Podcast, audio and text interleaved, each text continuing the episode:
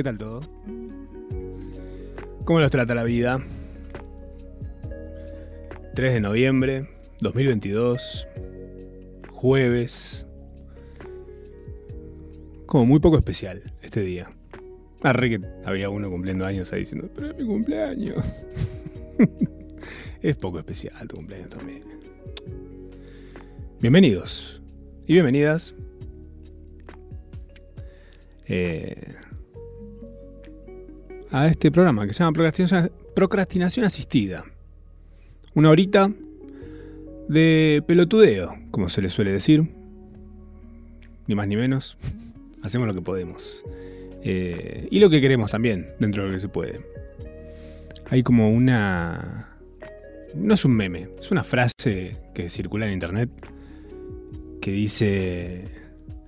Si hay ganas, hay tiempo. ¿Ubican? No sé si las habrán tirado alguna vez, o si ustedes habrán utilizado esa frase alguna vez. Yo no les puedo explicar lo que la detesto esa frase. Si hay ganas, hay tiempo. ¿Sabes la gana de estar en la playa que tengo ahora? Y no tiene nada que ver con el tiempo. No tiene nada que ver con el tiempo. Nada que ver con el tiempo. Nada. Eh, son cosas que uno se topa en la vida. Cosas que suceden. Como lo que me pasó recién que fue pisar un charco. No era un charco, una baldosa suelta que estaba mojada y yo dije, esta es traicionera. Y aún así pisé y me traicionó. ¿Aplica el dicho, el que avisa no traiciona? La vi, suelta, en un charco. Dije, ay, vos sos de esas. Y aún así la pisé. Y aún así me mojé y la indignación fue igual a que si no lo hubiese visto. Increíble cómo funciona la cabeza del ser humano. Nunca he visto un perro quejarse por pisar una baldosa suelta. ¿Lo viste algún perro ladrar a una baldosa suelta? Bueno, a veces pasan esas cosas que son un bajón y a veces pasan cosas espectaculares, como lo que me sucedió el jueves pasado. Eh, aparte de venir acá y compartir con ustedes, que es obviamente una experiencia cuasi religiosa, es lo más parecido que hago a ir a misa desde que tengo uso de memoria. Eh, el jueves pasado fui a Caricias. Caricias es un programa que está en el Destape. Eh, Caricias es un programa que está en el Destape los jueves, apenas termina eh, Procrastinación Asistida. Y em, hay un par de detalles respecto a Caricias. Caricias está a punto de terminarse, lleva años dando vueltas al aire. Eh, me fui enganchando con el tiempo y este último, esta última temporada estoy full gente. Estoy muy. Este programa lo hace eh, Cristian Siminelli, eh, Lisa Sánchez, Tomás Rebord, Juan Rufo y demás. Un equipo alucinante de personas. Todos muy, muy buenos, muy genios en cada uno de lo que hace cada uno. Eh, y bueno, hay una sección muy puntual que a mí me vuelve loco, eh, que es... Eh, es muy complejo explicar esto como explicar Star Wars, pero hay una parte en la que dos personas de la radio hacen como dos payasos, y a mí me da una nostalgia... En la nostalgia buena de los payasos, porque tengo dos nostalgias con los payasos. Tengo la nostalgia buena, que es el payaso Chacobachi en la costa y, el, y los payasos de las películas de terror. Que eh, la nostalgia mala, miedo, pánico, horror. Eh, payaso este de Tucumano, ¿cómo se llama? Eh, bueno, tengo esas dos nostalgias con los payasos y la que es buena la tengo unida a, es un lado muy lindo de mi infancia. Y me causan eso, estos dos. Aunque son además un poco subido de tono, es lo que a mí me gustó toda la vida, siempre me gustó el chiste subido de tono, incluso cuando no los entendía. Eh, me parece fantástico. Entonces me parece muy divertido lo que hacen ahí y justamente eh, Tommy Rebord no estaba, porque estaba afónico. Eh, entonces me invitaron a ir, a formar parte ahí de, de la mesa un rato, fui de invitado a jugar con ellos y me divertí muchísimo.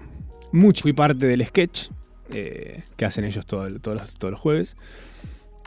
y estuve en la mesa junto a estos personajes alucinantes, que son eh, Chupe y Batata, son los payasos. Eh, es alucinante, pueden buscarlo, si no lo conocen es muy divertido. Eh, hicimos un sketch que estuvo bien, todo muy en el aire, muy demencial, todo, todo lisérgico es lo que hacen estos chicos. Pero bueno, lo que me llevé fue una, experiencia alucinante. Me fui muy contento, cansado de reírme, me fui morado de la risa. Eh, pero lo que más, más, más, más me gustó de todo, muy por encima de, de la experiencia personal, sino un poco como quien mira un documental del Serengeti eh, en, National Geographic y ves uno de esos en los que no muere nadie, que es como la versión ideal de uno de esos documentales, ¿viste? Como que los querés, ver animalitos, pero no querés ver, que, no te querés encariñar con una familia de elefantes y que de repente uno esté perdido en el desierto y se termine muriendo seco ahí. Está bien, es la naturaleza, te reentiendo que es la naturaleza, ¿eh? Pero dame una versión más, más para arriba, no sé. Bueno, un poco eso sentí viendo cómo funcionaba eh, Caricias, este programa. Em, y eso me llevó a que hoy hablemos un poco del trabajo en equipo. Porque bueno, he trabajado en equipo, he sido parte de equipos, he formado equipos, me he arrepentido de algunos equipos y he festejado algunos equipos. Em, entonces siento que hay como un montón de cosas medio transversales al trabajar en equipo, que está bueno... No sé, me hubiese gustado que alguien venga y me diga, che, mira, tengo esta experiencia, ten en cuenta estos detalles, eh, probablemente te sea mucho más fácil llevar adelante un equipo con estos. o ser parte de un equipo con estos tips, tal vez. Eh, no sé si ustedes harán trabajos en equipo. Lo más probable es que sí, porque muy poca gente trabaja totalmente sola. Eh, no solo respecto a trabajos, con un montón de vínculos en general. Como decirte. Organizas un asado Ponele, pones la casa para un asado. Tenés un lindo patio, parrilla. Y mandás al grupo de WhatsApp en el que hay 20 amigos. Ponele que sos de esas personas que están mal de la cabeza. Tiene un grupo con 20 personas. ¿Qué es esto? Estamos todos locos. hay gente que la tiene. Pones ahí, che, este fin de asado. Bot sí, dicen todos. Unos dicen, sí, no sé, qué sé yo. Bueno. Bueno, los espero a las 7. Imagínate que esto sea así. Grupo de WhatsApp. Eh, eh, X cantidad de personas. Bueno, eh, este fin de semana a 6 de la tarde, mi dirección, ya saben dónde vivo, porque ustedes son mis amigos. Asado. Eh, y no se define quién trae qué. Imagínate, ¿eh? Entonces de repente. Está bien, el horario está. El horario y la dirección son lo único que está fijo. Ahora, ¿cuánta gente va a venir? ¿Quién va a traer la carne? ¿Quién se va a encargar de la parrilla? ¿Quién trae el hielo? ¿Quién trae para tomar? ¿Vamos a dividir la plata? ¿Compro todo yo? ¿Cómo, Entonces ahí siento que en esa dinámica tan simple como juntarse, en la cual tenemos muy claro cómo funciona, porque generalmente cuando se organiza un asado es, listo, ¿qué necesitamos? ¿Quién trae? ¿Qué falta? ¿Hay veganos? Perfecto, Eric tirando esa. Eh, hay un montón de factores que tenemos en cuenta en el momento de organizar algo tan simple como un asado. ¿Por qué, extrapolado a un trabajo, a, un proyecto, eso empieza como a diluirse? Como que puede pasar que no, que no tenemos un, un norte, un líder, un alguien que diga, bueno, ¿quién hace esto? ¿Quién hace aquello? Por ahí está medio en el aire, se da por sentado, que a veces también es un error, porque decís, che, yo pensé que vos ibas a hacer esto. No, vos ibas a hacer esto. Es, ¿Quién es la reina? Dice la hormiga flotando en el espacio. Yo soy la reina. No, no, tú, eres, tú no eres. Eh, libertad, horrible, horrible libertad. Y en este caso creo que sí. Libertad, horrible, horrible libertad de no saber cuál es tu rol en un ensamble. Oh. Me compré un diccionario, no sé si sabían. Fui a ver a Babasónico la semana pasada, estoy on fire con el idioma. Volviendo a Caricias como dinámica. Eh, obviamente que me interesó tanto entender cómo funciona Caricias que se los pregunté. Les pedí, che, ¿me dan una mano? Quiero saberlo, esto. Ustedes lo saben, capaz que no lo saben, capaz que lo están haciendo porque se fue dando. Y obviamente tengo un par de testimonios. El primero de ellos es de eh, Elisa Sánchez, que me habla sobre la dinámica de Caricias. Escuchamos. La dinámica de, Caricias, eh, por supuesto que fue transformando como todas las dinámicas interpersonales, grupales, lo que sea, laborales, pero siempre se sostuvo en una horizontalidad bastante llamativa. Básicamente hacemos una reunión los lunes, todos los lunes. Antes creo que era otro día, era los domingos o los martes, pero eh, siempre fue un par de días antes del programa que sale los jueves.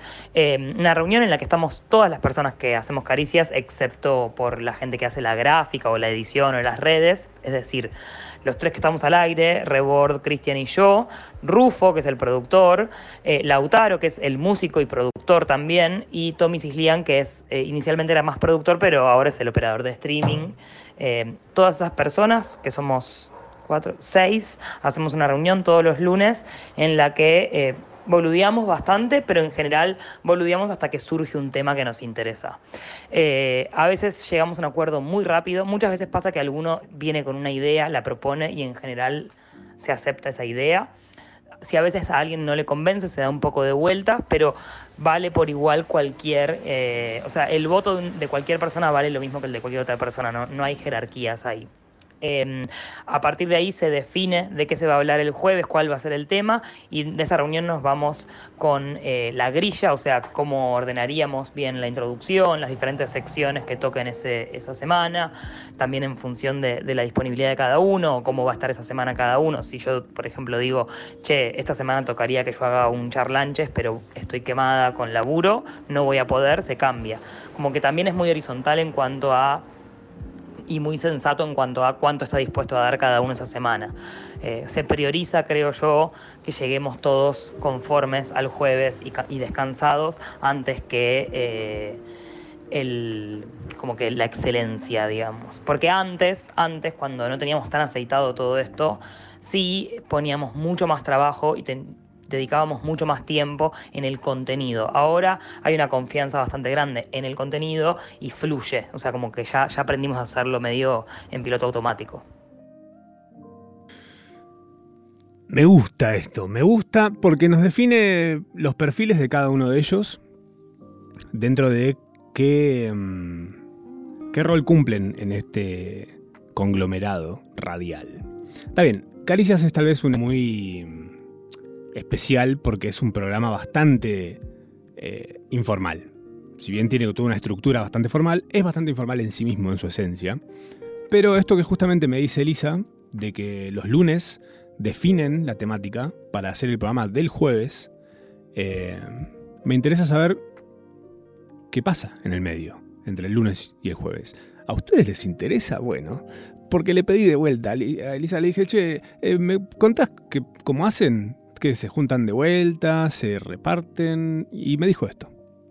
Cuando termina la reunión de los lunes, de la que, cual nos vamos con el tema, de qué va a ser la tapa del tema, cómo va a ser la tapa, cuáles van a ser las secciones eh, y cuál va a ser la consigna, esas son las cosas que sí o sí nos llevamos de la elaborando cosas por, privado en diferentes equipos. Lautaro y Cristian hacen el cierre musical y lo hacen solos. Nosotros, eh, los demás, nos enteramos de eso al aire directamente. Y Rufo hace la transición, que es una, una, pieza de audio que tiene que ver con el tema, a veces, a veces no, pero que es como una pieza eh, independiente al programa, que la arma Rufo en soledad.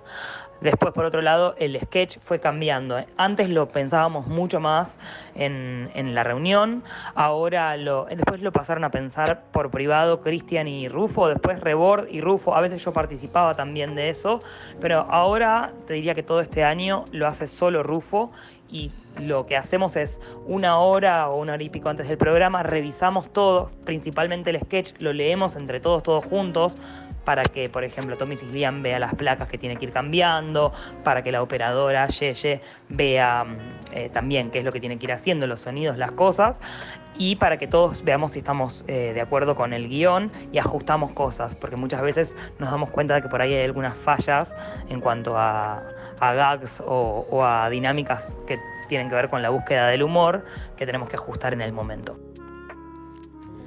La búsqueda del humor. Ojo, ¿eh? Me gustó eso. Eso me gusta. Ténganlo, apártenlo en sus cabezas en un, segundo, ¿eh? La búsqueda del humor. ¿Ok? Em, siento que esto que cuenta podemos hacer un paralelismo muy claro con los Power Rangers. ¿Vieron Power Rangers alguna vez? Mira cómo te... ¿Qué? claro, un episodio normal de los Power Rangers tiene un formato muy específico, que es seteo de situación cotidiana. Es muy parecido a una película porno también, con, de las que tienen trama, no amateur. Pero las que tienen trama suele ser más o menos como un seteo, pasa cierta cosa, desenlace, fin. Em, el episodio común de los Power Rangers es están ahí haciendo nada, tranqui, de repente conflicto con un monstruo que viene a, apoderarse de la Tierra, idealmente. Eh, Power Rangers eh, salen a, pelear contra este monstruo. El monstruo de repente se hace más grande, lo que requiere que ellos eh, llamen, invoquen a sus swords, que son como, cada uno tiene un robot de su color, increíble, y pelean con esos robots por separado hasta que al final el bicho es muy zarpado y dicen, che, pará, unamos nuestros robots en un Megazord, se llaman swords por separado, Megazord todo junto, eh, y arman como un chabón hecho con un brazo es un robot, otro brazo es otro robot, una pierna es un robot. Cada uno de esos robots forma parte de este conglomerado que hace ese bicho invencible, que es el Megazord. Siento que justamente lo que pasa en la semana de Caricias es que cada uno pelea con su Sword, por decirlo de alguna forma, hasta que llega el jueves en el que se vuelven un Megazord y ese Megazord hace el programón que están haciendo y que tal vez creo que quedan nada más tres caricias hasta fin de año y se termina para siempre. Les aviso ahora, por ahí si se estaban a punto de encariñar con un programa que no habían escuchado nunca, pueden hacerlo igual de escuchar para atrás. Porque no es que yo creo que no es un programa muy coyuntural. A veces sí, a veces sí. Pero mm, creo que es algo que puedes disfrutar eh, históricamente, sin tiempo. Mm, por ejemplo, yo cuando hacía FOMO, el podcast con Mecha Montserrat, ese podcast hablaba justamente de lo que la papa caliente de la semana. Hablábamos de lo que había salido, de lo que estaba pasando, de lo que había en el cine, del, escándalo, de las Kardashian, no sé, cosas así, de todo. Eh, como cultura pop, pero del momento. Vos hoy te escuchás un FOMO y estamos hablando de noticias muy viejas eh, y que tal vez son boludeces, que ya a la, semana ya no servían. Porque justamente FOMO es el miedo a perderse algo, el fear of missing out. Eh, un mambito de la modernidad, señora. ¿Qué quiere que le diga? Eh, me gusta esto de que hable Elisa del chiste como, como que el chiste es el jefe. Como que tal vez el objetivo no es algo personal, no es una cosa de ego, de decir, ah, pero yo, yo escribí esto, esto es lo que yo escribí, ¿entendés? Eh, eh, lo que buscan es buscar la versión más graciosa posible de lo que están por hacer. Lo que banco a morir. Me parece que es un gran norte, muy noble también. Quizás en un grupo de trabajo, lo mejor y lo más sano es que no haya egos. Es muy difícil esto. Pero si uno pone ante el ego eh, el objetivo, que en este caso es eh, entretener y hacer reír a la gente, em, creo que es mejor que decir, no, defiendo esto porque es mío, ah, yo pensé este sketch, yo escribí este sketch. Em, en la otra punta de este cuadrilátero, o de este eje, em, tenemos, por un lado, tenemos el objetivo eh, impersonal, no, no, eh, no, es personal, como no, para tomárselo personal, eh, pero que está alejado del ego y del querer destacarse en un ensamble, em, que es el humor, como en el caso de Caricias, como objetivo. Y en la otra punta siento que está, por ejemplo, la visión, lo que se conoce como la visión. La visión suele ser cuando una persona trae su visión y necesita de un montón de otras personas para llevarla a cabo. Es el caso de eh, Dune, de Jodorowsky. Si no tienen idea de qué estoy hablando, es súper interesante. Es para procrastinar muy a fondo porque las ramas que salen de eso son un montón. Incluso podemos hacer un programa al respecto. Pero justamente Dune de Jodorowsky es Dune, ubican. Eh, hay mm, dos películas, creo que circulando. Una del ochenta y pico, medio ridícula, y una de hace no tanto, em, larguita, pero está buena, linda. Eh, está basada en un libro muy, muy ambicioso, muy copado. Eh, pueden buscar el documental que está en YouTube de la historia de la película que nunca se hizo, que es la versión de Jodorowsky de Dune. La visión de él era tan, tan ambiciosa y tan grande que era imposible de realizar. O sea, era posible si se empezaban a, eh, a negociar ciertas cosas, si la visión transaba. ¿Ubican lo que estoy queriendo decir? Eh, pero el proyecto fue fiel a la visión. Entonces, no se hizo. Porque si no era como estaba visionado esto, no se iba a hacer. Por un lado lo banco. Porque digo, está bien. Si vos tenés algo en tu cabeza eh, y es de una forma, y así lo soñaste, y así lo querés, y solamente logrando, haciéndolo de esa forma, eh, vas a obtener lo que vos querés de eso, que es tu satisfacción por encima de lo que eso le cause a la gente, porque a veces pasa eso. O sea, si yo voy a cocinar, voy a cocinar algo que me gusta a mí por ahí, y no algo que le guste a la gente. Por ahí a mí me gusta el hígado encebollado, y de postre una buena, un kilo de helado de venta granizada. Y si me lo voy a comer yo, me lo como yo, me gusta. Ese es mi tema. Pero bueno, el tema es que anda a conseguir eh, financiamiento para hacer una película como iba a ser Dune de Jodorowsky. Eh, para que lo veas vos solo. ¿eh? Jodo. Sos un jodón bárbaro. Em, pero bueno, banco esta, esta diferencia. Una es recontra propia. Alguien que dice, esto es mi visión, necesito, los necesito a todos ustedes para llevarla a cabo. ¿Me siguen? Y mirá, este, y mirá que... No sé qué cosa. No, bueno, listo. Chao. No se hace. Se acabó. Em, en ese plan, muchas veces eh, fracasan proyectos. Cosas que uno quiere hacer fracasan justamente por el hecho de que no es fiel al objetivo. Em, o porque simplemente partes de, ese ensamble que se forman no son idóneos al objetivo. Eh, sé que Caricias, voy a seguir obviamente hablando un rato más de Caricias, eh, realmente quedé muy, muy encantado con este detalle de cómo funcionan. Eh, sé que arrancó diferente, hace ya casi cinco años creo.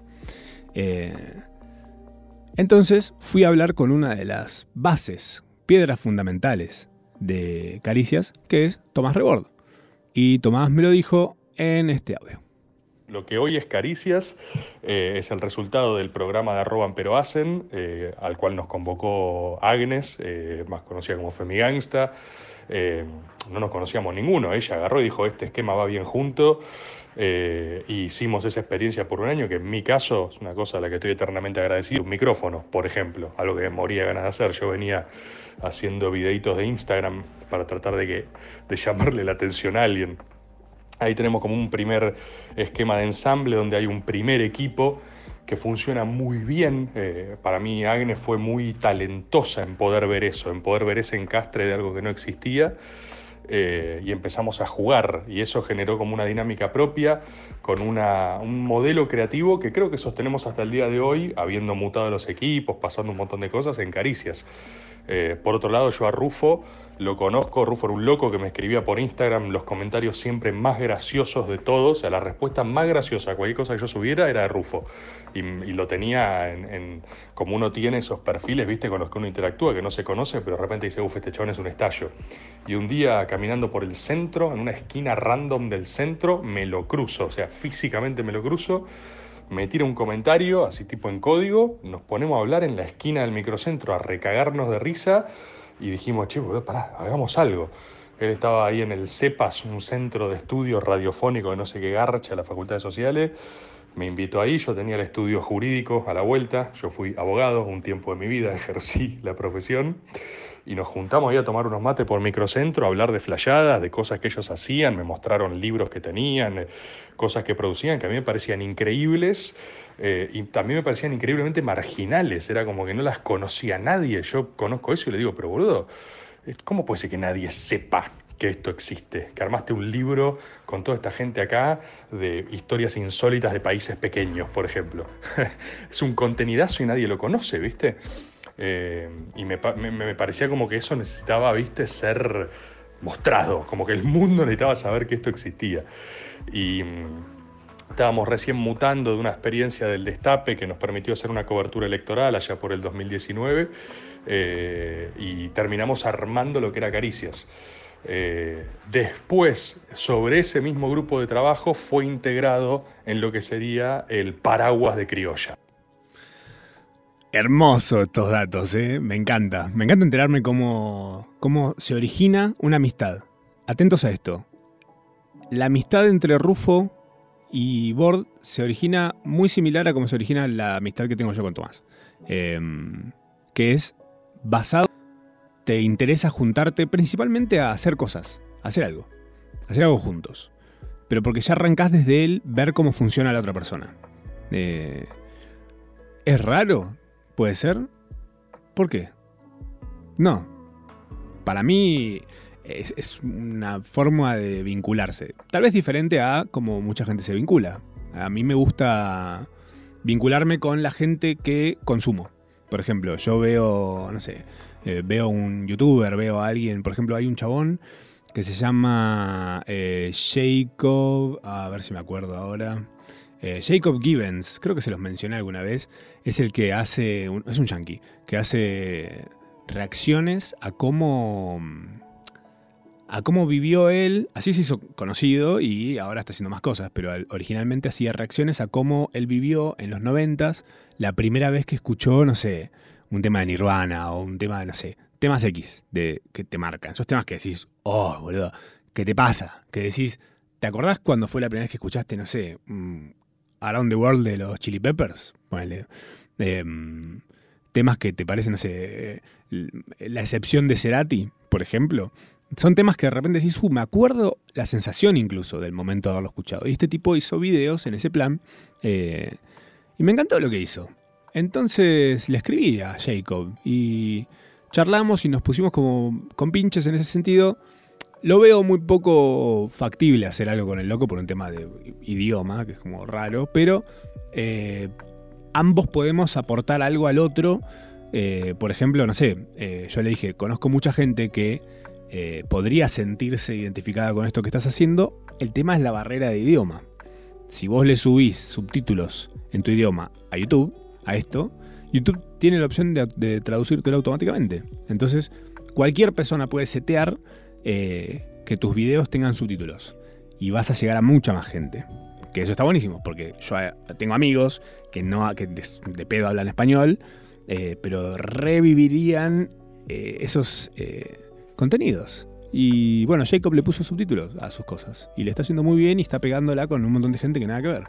Em, vincularse desde ese lugar me parece que está bueno y cuando los trabajos en equipo son con amigos, pero esas amistades o son idóneas a ese equipo, a ese trabajo, eh, como en este caso, Rufo y Rebord se conocen, pero porque ya sabían qué hacía cada uno y de repente cuando Rebord vio lo que hacía Rufo, más allá de sus comentarios que eran los más divertidos, como decía, eh, encontraron ahí un algo muy explotable, que lo pueden ver eh, de 9 a 12 en, el destape, en la radio del destape, haciendo caricias. O los pueden buscar en internet, están por todos lados.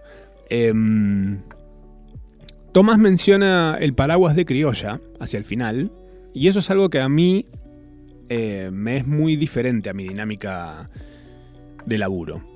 Porque yo soy medio hombre orquesta, me guiono, me edito, me grabo, todo solo hago generalmente. Entonces me es un poco ajeno el trabajo en equipo. Las veces que hice trabajos en equipo fueron ocasionales. Por ejemplo, FOMO con Mecha, eh, con Tamara, eh, Tomotología con Vicky eh, y con Pupina, Pupina Plomer, eh, hicimos Viajero del Tiempo, un podcast sobre historia y humor.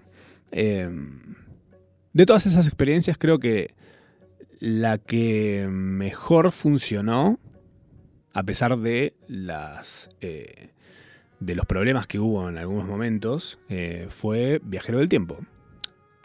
Como, como trabajo en equipo, digo. Porque lo demás era, no sé, Yarau era más ir a hacer el programa, más tranqui, muy distendidos, nosotros ahí vibrando la onda. Eh, FOMO dependía de las noticias. Eh, todología empezó siendo temáticas puntuales, desarrollábamos sobre un tema, cada uno llevaba lo suyo y ahí veíamos qué sucedía. Pero en Viajero del Tiempo requeríamos más una dinámica de, de trabajo en equipo. Tenemos que trabajar juntos. ¿Por qué? Originalmente Viajero del Tiempo, un podcast sobre viajes en dos cordobeses viajan en el tiempo, lo pueden buscar, está por ahí, está en, Spotify. Em, y el chiste es medio que es Pupina es el lado del dato, de la posta, y yo aporto mis comentarios desde la voz más bruta posible. Eh, soy la voz del pueblo en, el, podcast. Y hago como la, conversación, justamente. Originalmente iba a ser eh, un par de datos, como un checkpoint de tenemos que pasar por esto, por esto, por esto y por esto. Y en el medio vamos a improvisar. Esa fue la descabellada idea que tuvimos al principio. Que cuando empezamos a grabarlo, nos dimos cuenta que era muy difícil. Además porque no habíamos laburado nunca juntos. Esto es un detalle. Eh, con Pupina, de hecho, tampoco nos conocíamos. Yo conocía su trabajo, ella conocía lo mío, pero jamás habíamos tenido una interacción, no éramos ni siquiera amigos en ese entonces. Nos hicimos amigos haciendo eh, Viajero del Tiempo lo que me parece fantástico. Creo que nos hicimos amigos, trabajando juntos, porque cada uno cumplió perfectamente su rol en ese, en ese tándem. Eh, en este caso de hablar de tándems, em, pienso en las bicicletas que tienen dos asientos. ¿Ubican? La que es una bici tándem, que es la que tiene tres ruedas generalmente. Eh, uno va adelante, uno va atrás. Smithers y Burns cuando le pica la abeja, ¿ubican? Bueno, no puedo no mencionar a los Simpsons, ya saben cómo es esto. Pero justamente en este el, uno, tiene, uno solo tiene volante en la bici doble. Uno solo lleva el, el norte de eso, que es la bici en este caso. En el caso de Caricias, cada uno se hace cargo de su parte, columna, aporte. Y en el caso de Viajero del Tiempo, eh, Pupina estaba a cargo obviamente de lo que era eh, la, historia, los datos, y yo era encargado de la parte de la conversación, del chiste, de la boludez. Obviamente que cada uno tenía como, obviamente, su norte de... Bueno, ¿qué vamos a hablar? Esto lo definíamos nosotros juntos, decíamos, che, ¿qué temáticas podemos abordar en 24 capítulos? Y por ahí tenemos, Pupina me hizo una lista de cosas que ella tenía a mano, de cosas que le parecían copadas de abordar en un podcast así. Algunas las dejamos para futuras temporadas, pues dijimos, esto está bueno. Más adelante, por ahí primero deberíamos setear ciertas bases en este tema. Pero al principio dijimos, improvisamos. Cuando empezamos a grabar, eh, automáticamente fue una complicación el, intento de improvisar. Entonces dijimos, para, guionémoslo. Un poquito más de lo que. de simplemente un punteo. Y el guion terminó siendo muy al pie de la letra terminó siendo muy estricto el guion, porque cuando empezamos a pensar los episodios como no lineales, entonces dijimos, bueno, hay que tener en cuenta cuando vamos y volvemos en el tiempo, qué cosas, por qué cosas ya pasamos y qué épocas ya visitamos, y en qué momento tal vez nos crucemos con nosotros mismos. Es como que empezó a ser más complejo el flash abajo. Todo esto para mí fue eh, como muy nuevo, porque nunca había tenido que realmente trabajar tan, tan, tan en equipo. Eh, fue clave que cada uno se haga cargo de su parte. Eh, Pupina aceptaba sugerencias mías, por ahí en el afán de hacer un chiste, buscaba el origen, por ejemplo, de la expresión sugar daddy, por ejemplo. Porque ibas a hacer un chiste respecto a eso, entonces yo quería ver si en el momento de la historia en el que estábamos ya existía la expresión, si existía un origen de la expresión, entonces yo agarraba, buscaba en internet y encontraba una, un origen supuesto de la expresión, se lo pasaba a Pupi, que ella chequeaba, ella me daba el ok desde el lado dato histórico. Si el dato era inchequeable, hacemos ese chiste también, inchequeable. Pero si está dando vueltas, sirve. Porque también el fin de este podcast no era tanto educar, sino entretener desde la historia. Eso fue nuestro trabajo en equipo con Pupi. Em, ella también ah, tiraba chistes que estaba buenísimo, porque obviamente es una tipa que tiene, que tiene buena forma. También tiene, tenía como intenciones de chistes que estaban planteados de una forma y yo tipo se lo cambiaba un poquitito y ya ahí terminaba de entenderse y de cerrar eh, el, chiste más directamente.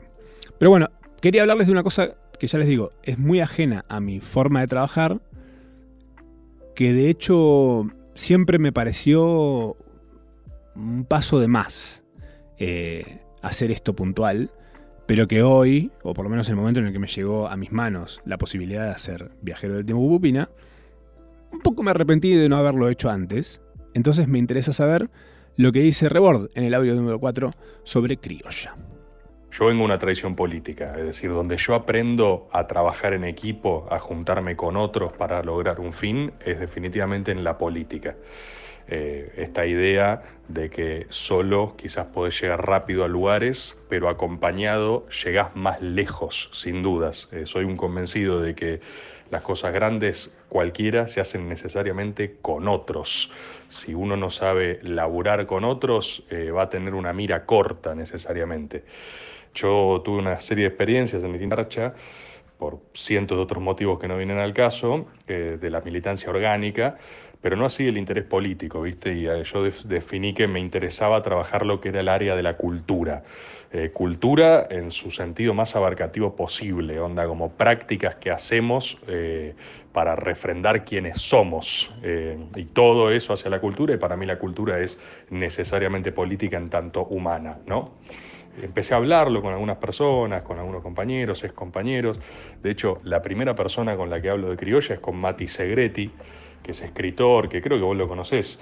Nos juntamos viendo qué hacer y era tipo, che, mira, yo quiero intervenir en este mundo y lo quiero hacer desde mi generación.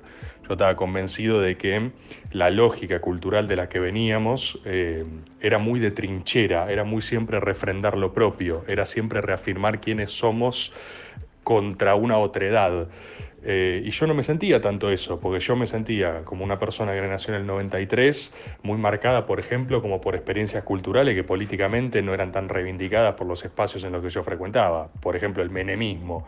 A mí me pasaba que yo decía, hay tanto para recuperar en términos de tradición eh, y transformarlo en otra cosa, que no quiero quedar limitado por la cultura correcta de los buenos contra los malos, ¿viste? Fue como un punto de partida con todas las deficiencias posibles que podía tener, pero había un corte generacional necesariamente en la experiencia. Eh, era eh, construir la idea de una nostalgia propia, ¿viste? ¿Qué fueron los 90 para mí, para mi generación? Eh, yo, no sé, de todo mi colegio, cuando éramos chiquitos, medio que hablábamos en latino neutro, porque estábamos empezando a ver los dibujitos que, que veíamos por cable, ¿viste? Y quería como trabajar con eso, con los estímulos culturales de mi época.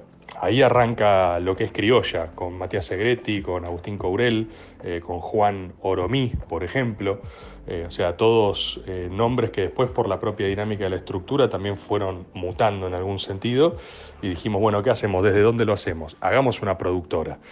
Eh, la primera vocación fue hacer eso, una productora. ¿Y qué era? No sé, era básicamente cualquier cosa que necesitase ser. No estaba claro qué era, no teníamos una carta orgánica, pero sabíamos que era gente que quería, no sé, producir formatos, por ejemplo, intervenir en, en la oferta cultural que existía. Eh, hacer cosas que nos gustaría consumir a nosotros, por ejemplo, hacer lo que nos gustaría ver era como toda una ambición enorme en sí misma. Es un poco lo que decíamos de Jodorowsky, es como la visión, pero de este el lugar desde el cual lo está planteando es desde como una estructura como es la bandeja en la que vas a hacer comidas. Eh, no necesariamente la comida que vas a hacer, que sería Dune de Jodorowsky.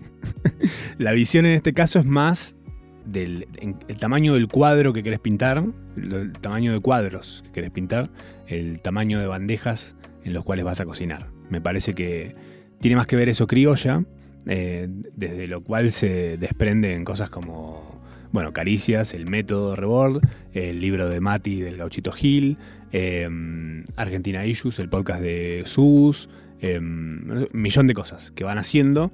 Y todas están justamente en ese palo, que para mí no estaba tan definido hasta este audio de Tomás, muchas gracias, em, en donde nos damos cuenta que hay una intención cultural, me copa, de alguien nacido en los noventas, me recontra copa, sin ese peso de lo que es nuestra cultura de antes, que es medio lo que sucedió esta semana y todas las semanas que es eh, Halloween. Como esa pelea de eh, ir en contra de, costumbres nuevas y de mm, boludeces, chicos, es una pelotudez Halloween. Hay peores cosas dando vueltas. ¿eh? los odontólogos, el negocio de los odontólogos, ¿dónde va a parar si no hay Halloween? ¿Eh? Un año. Pues igual nuestro Halloween es, lo que es. La intención de Halloween originalmente, comercialmente hablando, es para impulsar la venta de golosinas. Em, nosotros ya tenemos eso. Se llama la, Semana de la Dulzura. Y está muy bien ubicada en el medio del invierno. Primera semana de julio. Donde te puedes pegar una buena panzada con unos buenos chocolates. Ya a esta altura del año un poquito de calor hace para eso. Esto de laburar con amigos me invita a mm, contarles que para mí el, laburar con amigos tiene que ver con algo un poco más informal o capaz un ideal que uno tiene más de pendejo, más de adolescente, que es el hecho de, porque nos llevamos bien, hagamos algo. Porque nos llevamos bien, porque nos cagamos de risa. Y nadie se pone a pensar cuán idóneo es cada uno de esos personajes dentro del grupo para ese objetivo que se está tirando. Siento que le falta planeamiento, le falta estrategia, tal vez, a ese impulso. Em, eh, por ejemplo, me parece que está bueno tener en cuenta cuando laburas con amigos y es realmente es con ellos con quienes quiero hacer esto. Quizás puedo hacer otra cosa con este grupo de, amigos, ¿eh? con otras personas puedo hacer otras cosas. O simplemente seguir siendo amigos. O incluso probar hacer algo, pero sabiendo que cualquiera puede en cualquier momento tener que bajarse. Aunque no lo quiera, ¿eh? Por el bien del proyecto. Eso creo yo, ¿eh? Estoy convencido y me parece que está bueno también entender que el que deba bajarse de un proyecto que funciona, y que tal vez esa persona está haciendo una especie de lastre, quizás no quiera por el simple a pesar de su lastre, o sea, del peso que le genera a este proyecto. Eh, lo que se conoce como jugar con las cartas de otro. ¿Ubican? Eh, cuando a alguien de repente no le importa eh, o, o, pone poco, es como cuando en la escuela hacías un trabajo en grupo y había alguien en ese grupo tal vez vos, puede ser, eh, que, no, que no participaba del grupo, no hacía nada, no iba, no, no ponía nada. Los demás, en el grupo, se hacían cargo de todo, pero esta persona estaba muy pendiente de que no se, no se olviden de poner mi nombre eh, en, el, trabajo y en el afiche después también. ¿Qué digo yo? ¿Qué me toca a mí? ¿Qué parte me toca a mí? No me toca nada, bueno, pero ¿qué digo algo para que no parezca que no hice nada, que no hiciste nada, flaco? Bueno, pero yo estoy en el grupo me tenés que poner igual. Esa carta es muy común, muy común. Y obviamente que a partir de la afinidad es muy común que alguien, eh, jugando con las cartas del ganador, estando cerca de alguien que es muy bueno, alguien que le va muy bien, eh, quiera seguir jugando con eso. Es obvio. Es encontrarse una billetera con una eh, tarjeta de afiliación al partido nazi y un montón de dólares. Digo lo de la tarjeta para que no te dé culpa de encontrarte la billetera y quedarte con todo lo que hay. Eh, creo que por ese lado es. A veces es difícil entender que un amigo tuyo pueda tener esa intención. Tal vez no la tiene eh, racionalmente, no la, tiene. No la tiene clara, así. Pero es común, pasa. Son cosas que pasan. Entonces, si uno en, una, en un equipo. Eh, sabe quiénes son funcionales al proyecto y al objetivo, y sabe quiénes no, me parece que está bueno poder decirlo. Así como en el asado decís quién trae qué, y alguien dice, che, yo no puedo, yo no sé, yo no cobré todavía, no puedo traer la carne, sorry, y de hecho no sé si, si puedo ir. Están todos los demás decir, bueno, te bancamos esta, eh, tranqui, no pasa nada. Trae, mm, no sé, el Scrabble. Jugamos al Scrabble en el asado. Cosa que hace, hace una vida. Eh, o hace vos el asado. Eh, todos traemos las cosas, vos haces el asado, que es totalmente gratis. Em, pero también está bueno si uno detecta que uno mismo es el que menos aporta a eso. Está bueno hacerse cargo y decir, che, yo me voy a bajar de esto porque no estoy aportando. Y por ahí te insisten porque obviamente somos amigos y cómo te vas a ir, pero les va a ir mejor sin mí, viejo. Banco, me gusta más eso. Y me siento menos peor respecto al proyecto. Em, ojo, también está, y atentos a esto, el síndrome del impostor. El síndrome del impostor es una. Es un mambo re común encima, ¿eh? Parece que no, pero yo había leído que 7 de cada 10 personas lo tienen. No es algo constante, sino es circunstancial. Que tiene que ver con sentirte.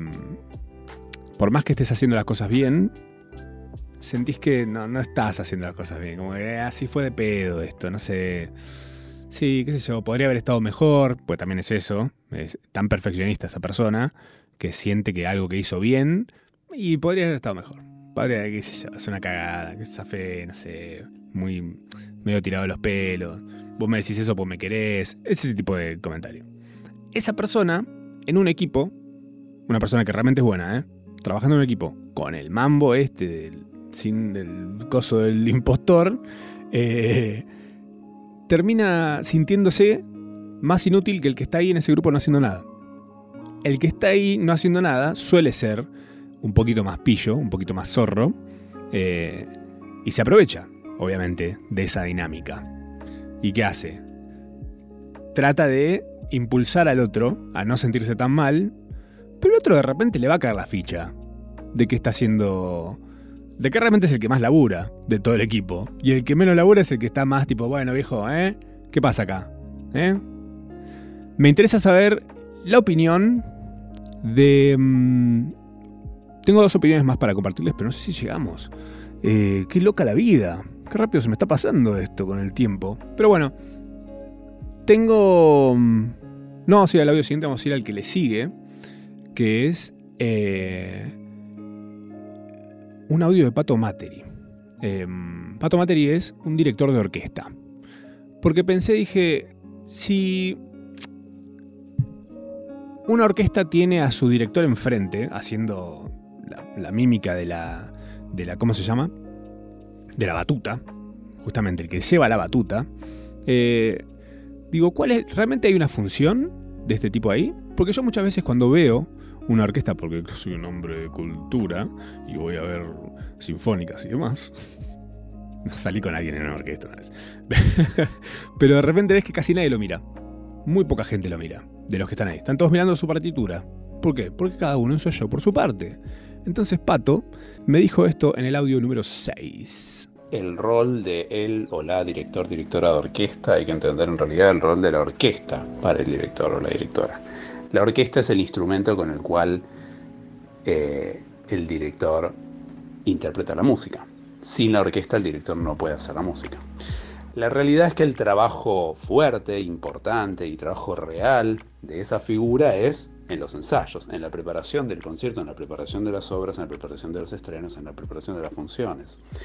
En el momento de sí del concierto, eh, la figura es más para unificar, para acompañar, para recordar, para recordar eh, pulsos, intenciones, dinámicas y demás. Lo podés extraer o podés sacar a esa figura de ahí y quizás una orquesta bien ensayada puede avanzar. La realidad es que históricamente las orquestas, estamos hablando eh, antes del barroco, y el barroco son 150 años de música, grandes rasgos 1600 hasta 1750.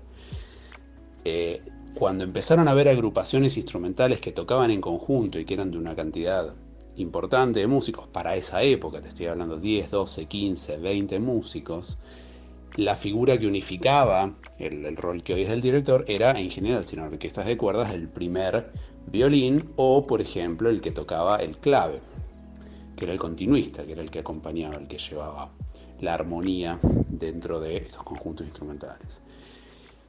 ¿Por qué? Porque era necesaria una persona que cuanto más aumentaron los tamaños instrumentales, o sea, cuanto más gente tuvo cada orquesta, más era necesaria una persona que unificara, que unificara el momento de la ejecución, ¿no? Muchas veces inclusive esas orquestas de los periodos barrocos o del periodo renacentista breve, pero en general del barroco en adelante, eh, no trabajaban tanto el concepto de ensayo como lo tenemos hoy en día a medida que fueron pasando los tiempos, apareció la figura del director como figura que sí se convirtió en una persona que no tocaba, pero que básicamente marcaba un pulso. Golpeaba con un bastón o con algún objeto en el piso y está aquella famosa anécdota donde Lully, Jean-Baptiste Lully, que fue en realidad un compositor italiano en Francia y por eso francés es su nombre, que se murió de gangrena porque en un concierto eh, golpeando el piso, se golpeó con el bastón el pie, eso se le gangrenó y se murió. Eh, anécdotas de la historia de la música, pero esa era la figura, era una persona que golpeaba, que marcaba un pulso y muchos directores como figuras tales hacían eso. La figura del director, director como persona que se para delante de un conjunto instrumental y trabaja una, una pieza musical y usa la orquesta como instrumento interpretativo, digamos, empieza a aparecer más o menos en el periodo eh, clásico, ¿no? lo que llama el clasicismo musical, que es fines del 1700, principios del 1800, alrededor de la figura de Haydn, de Mozart, de Beethoven, y así evolucionó. Y obviamente con el paso del tiempo, con el paso de, este, con la evolución de la música, con la evolución de los organismos orquestales, ampliaciones de, filas, ampliaciones de solistas, o sea, orquestas de cuerda que se le incorporaron vientos de eh, madera, de metales, instrumentos de percusión, y bueno, ya como conocemos la orquesta sinfónica hoy en día, fue necesario que apareciera la figura de un directora que no solo utilizara la orquesta como su instrumento de interpretación, sino que justamente unificara criterios, búsquedas estilísticas, búsquedas dinámicas, búsquedas de interpretación generales y por eso está esa persona para ahí adelante en todos los conciertos y todas las funciones de organismos orquestales de tamaño. Espectacular saber esto. Qué grande, Pato. Muchas gracias, Patito. Hemos llegado al final de este procrastinación y siento que nos quedó un montón de cosas afuera. ¿Seguiremos en otro hablando de esto? Tengo un montón de cosas más para compartirles y obviamente me interesaría que sigamos en este plan. Eh, lo haremos otro día, tal vez. Canción que tiene continuidad. y puede ser, puede ser. Pero bueno, ya saben, si van a trabajar en equipo, que no les vengan a tirar esta que dijo Juan Diego, mi amigo de Twitter, que les recomendé la semana pasada, Juan Diego, ¿qué tal? Que una vez en un Vine, también hablé de ello en la semana pasada, dijo, dale, juguemos a la Sole, vos sos Natalia. Gracias por venir. Nos encontramos de vuelta jueves que viene a las 8 de la noche acá en Nacional Rock.